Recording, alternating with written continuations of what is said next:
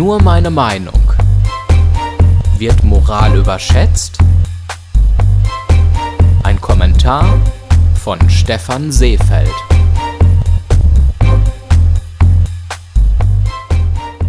Warum soll man sich mit der Moral beschäftigen, wenn sie individuell und flexibel ist? Bereits in dieser Frage steckt eine moralische Implikation, nämlich sich mit der Moral beschäftigen zu sollen. Die Frage müsste eigentlich lauten, müssen wir uns mit der Moral beschäftigen, obwohl sie individuell und flexibel ist? Auf den ersten Blick scheint eine Auseinandersetzung mit der Moral unnötig zu sein.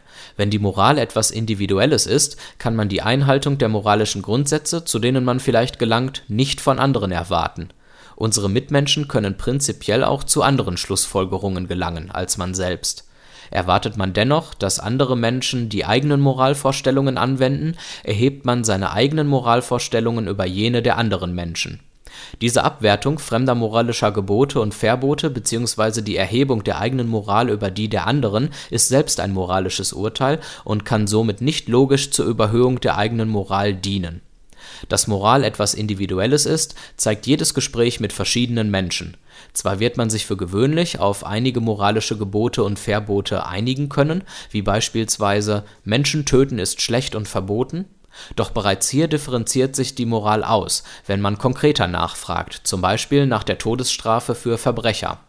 Sobald man ins Detail geht, wird man für Handlungen des Alltags keinen einheitlichen Moralkonsens beschließen können dass unsere eigene Moral flexibel ist, beweist unser eigenes Verhalten zu unterschiedlichen Zeiten in unterschiedlichen Situationen. Wer sich in seiner Jugend gegen das System auflehnt, wird im Alter in der Regel milde lächelnd an frühere Ansichten zurückdenken. Doch solch große Zeit und Entwicklungssprünge muss man gar nicht bemühen, um zu zeigen, dass unsere eigene Moral eine sehr flexible Angelegenheit ist wir können unsere Note 4 in der Klassenarbeit gut und schlecht finden, abhängig davon, wie die Arbeit ausgefallen ist. Unter lauter Fünfen und Sechsen bewerten wir unsere 4 positiv. Schreiben unsere Mitschüler fast nur sehr gut oder gut, werden wir unsere 4 entsprechend schlechter finden, obwohl die 4 in beiden Situationen die gleiche Aussage über unsere Leistung in der Klassenarbeit ausdrückt. Ein und dieselbe Note bewerten wir unterschiedlich, je nach Sichtweise, welche wiederum aufgrund des Kontextes unterschiedlich ist welchen Stellenwert kann die Moral also haben, wenn sie jeweils bloß unser eigener Maßstab sein kann und sogar von uns selbst je nach Kontext und Betrachtungsweise so zurechtgebogen wird, wie wir es gerne hätten?